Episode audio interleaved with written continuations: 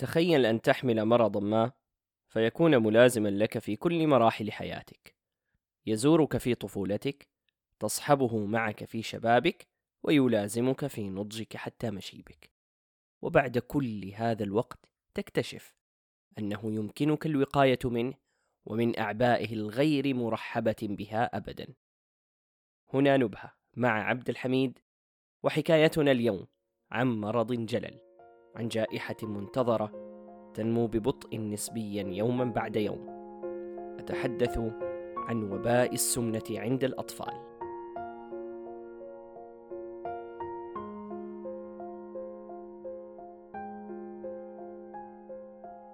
حقبة كبيرة من التاريخ لم تكن السمنة فيها معروفة ومتخللة بالمجتمعات كما اليوم.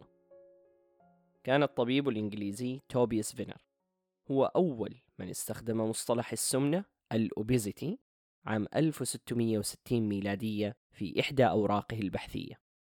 والسمنة لوحظت على مر العصور كظاهرة محدودة في أشخاص. وتم وصفها بمصطلحات أخرى في عصور مختلفة تعود إلى أكثر من عشرين ألف سنة حتى أبوقراط تحدث عنها وعن بعض آثارها من أمثلة هذه المصطلحات المستخدمة في الأدبيات الطبية البدانة الكوربيلنس باللغة الإنجليزية وكثرة اللحم الإنكريز فليش ووصفت السمنة أيضا بالبطنة في آثار الصحابة والتابعين رضوان الله عليهم أجمعين. من يعانون من السمنة يشعرون بالكثير من العبء الجسدي العبء النفسي العبء الاجتماعي. فتخيل ما بالك لو كانت هذه السمنة في طفل؟ السمنة مرض معقد وأشدد هنا أنها مرض وليست ظاهرة. هي وباء عالمي نعيش فيه الآن. هي باختصار شديد عندما يكون وزن الشخص أعلى مما يعتبر صحيا بالنسبة لطوله. كما أن مصطلح زيادة الوزن يعني مرحلة أخف من مرحلة السمنة. فدعونا نعود لصلب حكايتنا السمنة في الأطفال لماذا الأطفال على وجه الخصوص؟ مرحلة الطفولة تكاد تكون أهم مرحلة لشخصياتنا الكثير مما نحن عليه اليوم يرجع إلى ما كنا عليه سابقا أيام طفولتنا. كلمة النمو دائما ما تقترن مع مرحلة الطفولة اقترانا وثيقا، والنمو يعتمد بشكل أساسي على ما يأكله الطفل وما يفعله. فيا ترى ما هي أول حالة سمنة في طفل تم تسجيلها؟ لأجيبكم على هذا السؤال دعونا نسافر سويا لأمريكا. ذكرت سابقا أن أول استخدام لمصطلح السمنة كان في عام 1660 ميلادية وأول نسبة سمنة في الأطفال تم تسجيلها كان في عام 1960 ميلادية أي بعد 300 عام وهي أول سنة يتم فيها إجراء المسح الوطني الأمريكي للصحة وهو ما يعرف بين المتخصصين وما يطلق عليه اليوم باسم الإنهينس حيث أضيف الشق الغذائي في هذا المسح الوطني الأمريكي.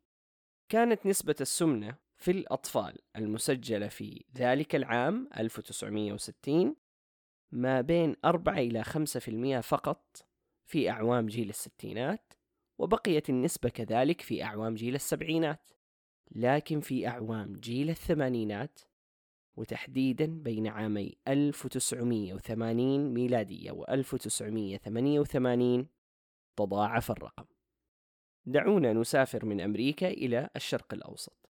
في دراسة طبية أوضحت أن انتشار معدلات سمنة الأطفال متزايدة في الشرق الأوسط وشمال أفريقيا وأمريكا اللاتينية.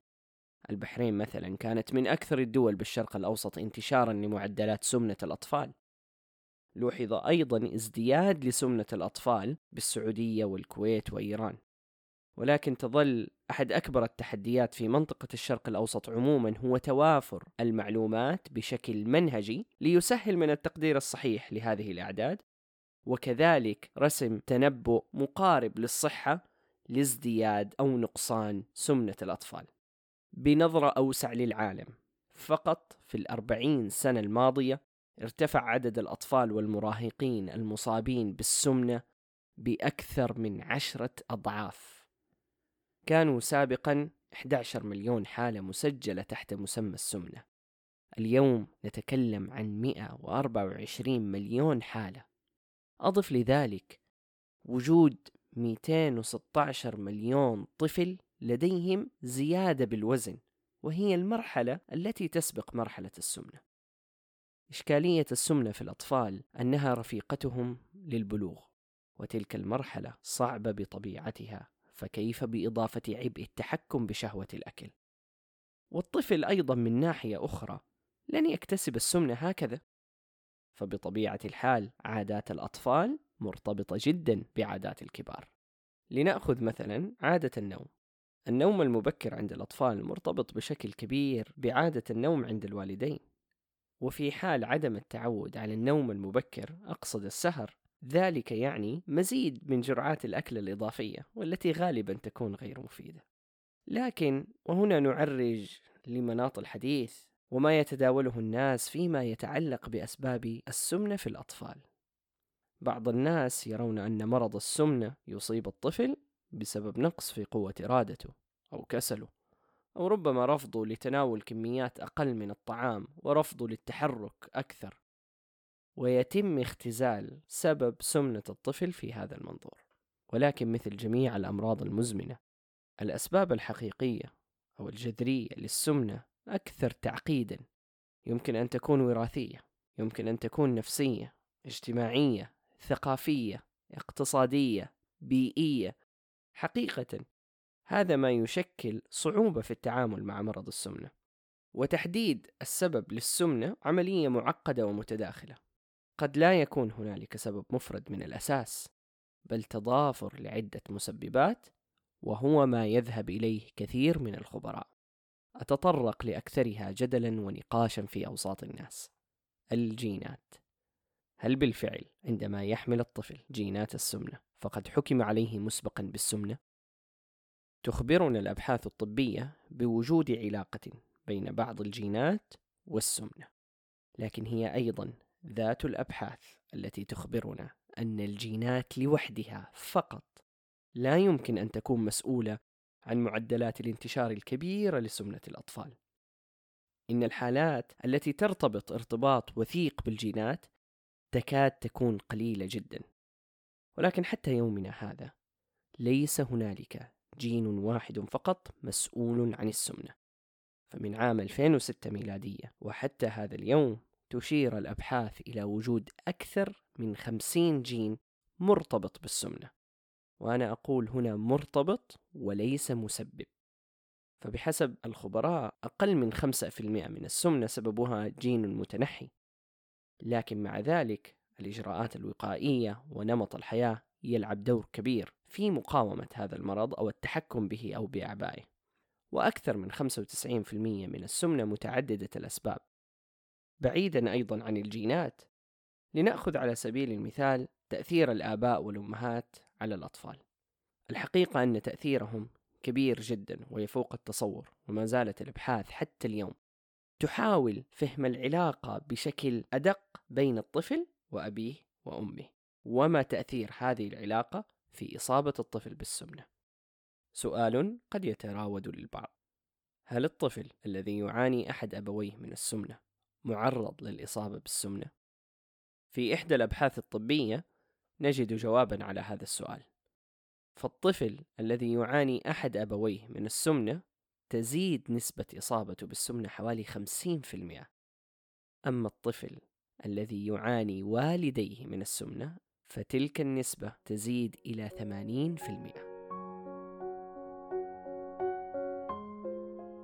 دعونا نتعمق أيضا في الأسباب ولكن لننظر إلى السمنة الآن من منظور مختلف. سأسرد هذا المنظور بالعامية علني أقرب المثال. تخيلوا معي وجود مسبح أو بركة وكل ما نبغى نزود الموية بنجيب وايت ونعبي هذا المسبح وكل ما نبغى نقلل كمية الموية بنفتح فتحات التصريف حتى تقل كمية الموية لو حدث وخلينا الوايت يعبي المسبح أكثر وأكثر فبالتأكيد في النهاية حنتبهدل بسبب كمية الماء الزايد اللي بيخرج عن نطاق المسبح. هذا بشكل مقارب لما يحدث في جسمنا. جسمنا هو المسبح في المثال والموية في المثال هي الطاقة اللي نحتاجها حتى نستطيع أن نقوم بجميع أعمالنا من هضم من تفكير إلى جميع وظائفنا.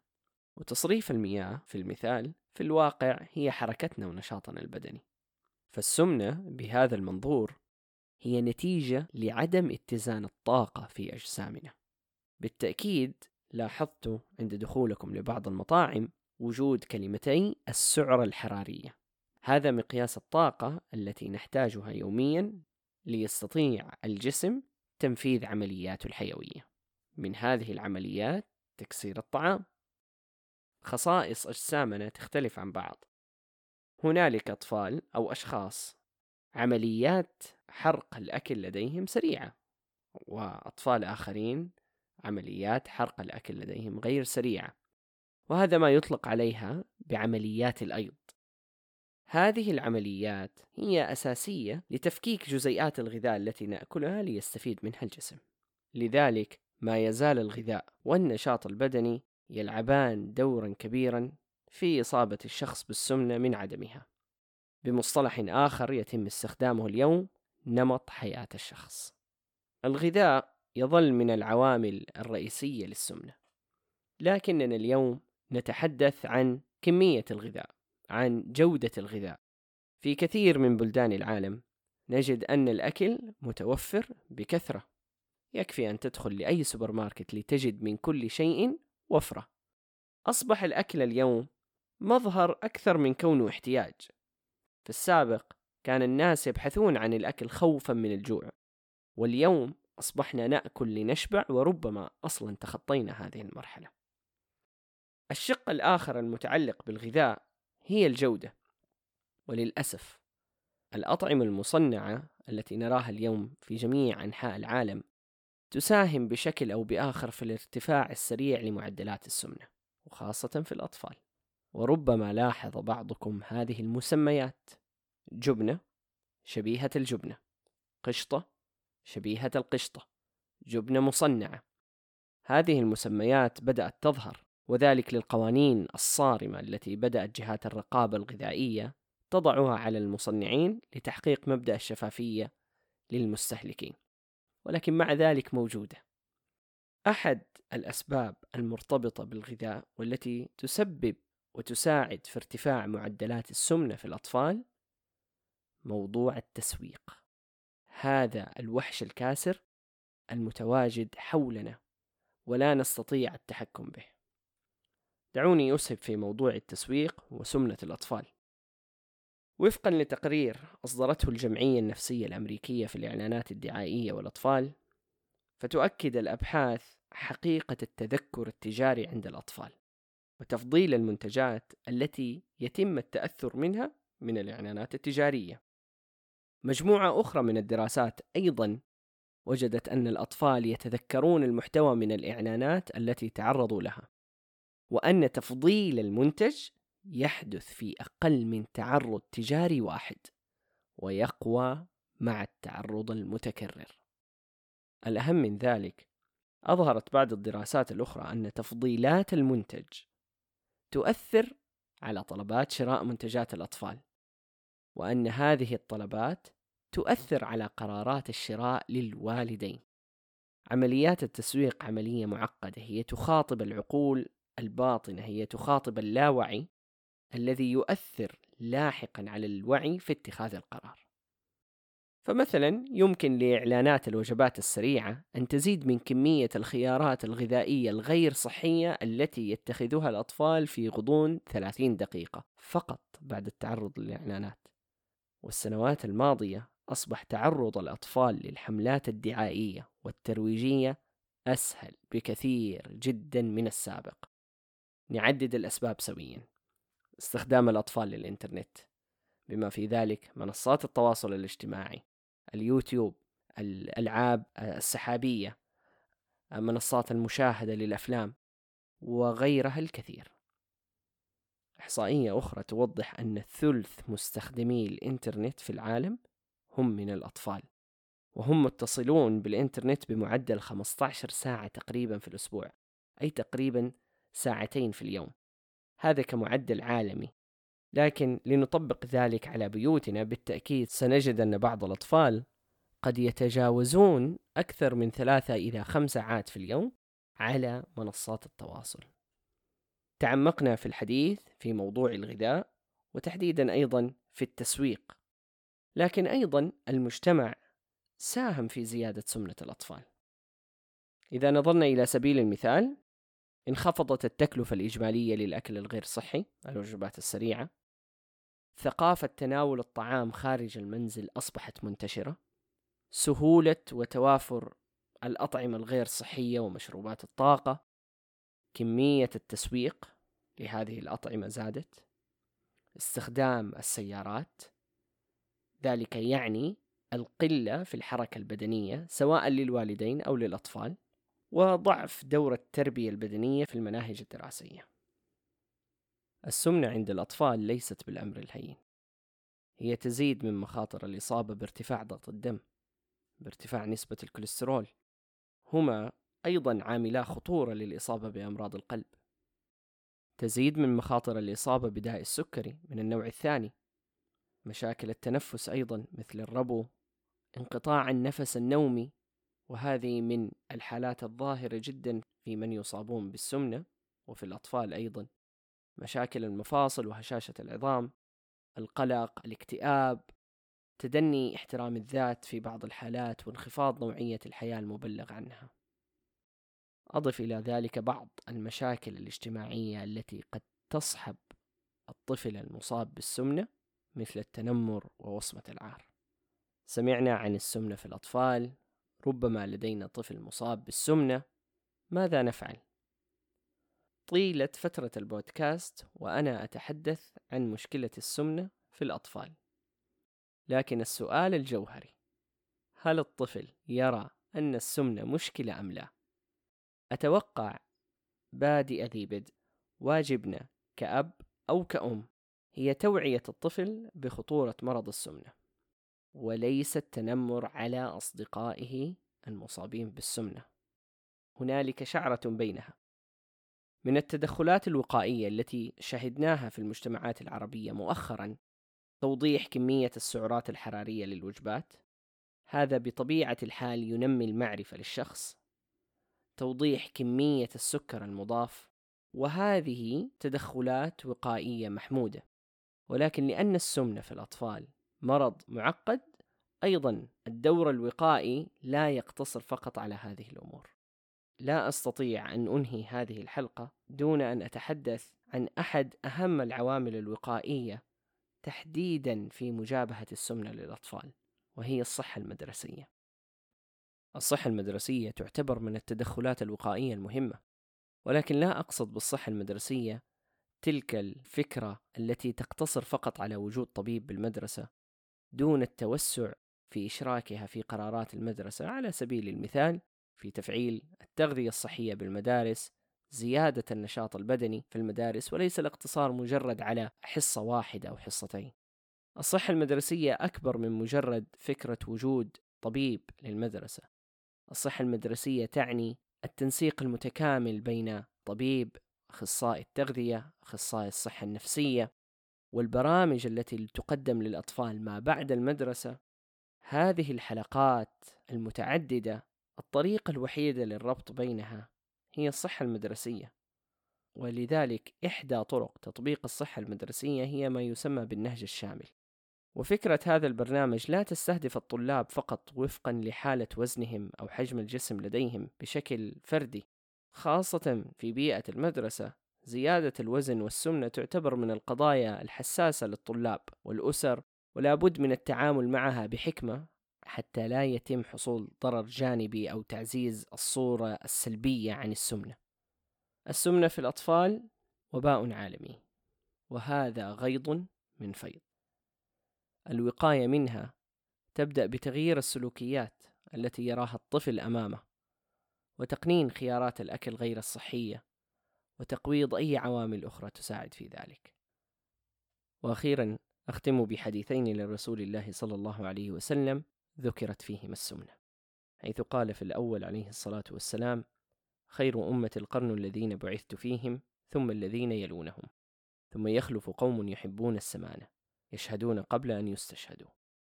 وفي الحديث الثاني قال عليه الصلاة والسلام خيركم قرني ثم الذين يلونهم ثم الذين يلونهم إن بعدكم قوما يخونون ولا يؤتمنون ويشهدون ولا يستشهدون وينذرون ولا يفون ويظهر فيهم السمن ألقاكم في حكايتنا القادمة. إلى ذلكم الحين في وداعة الله.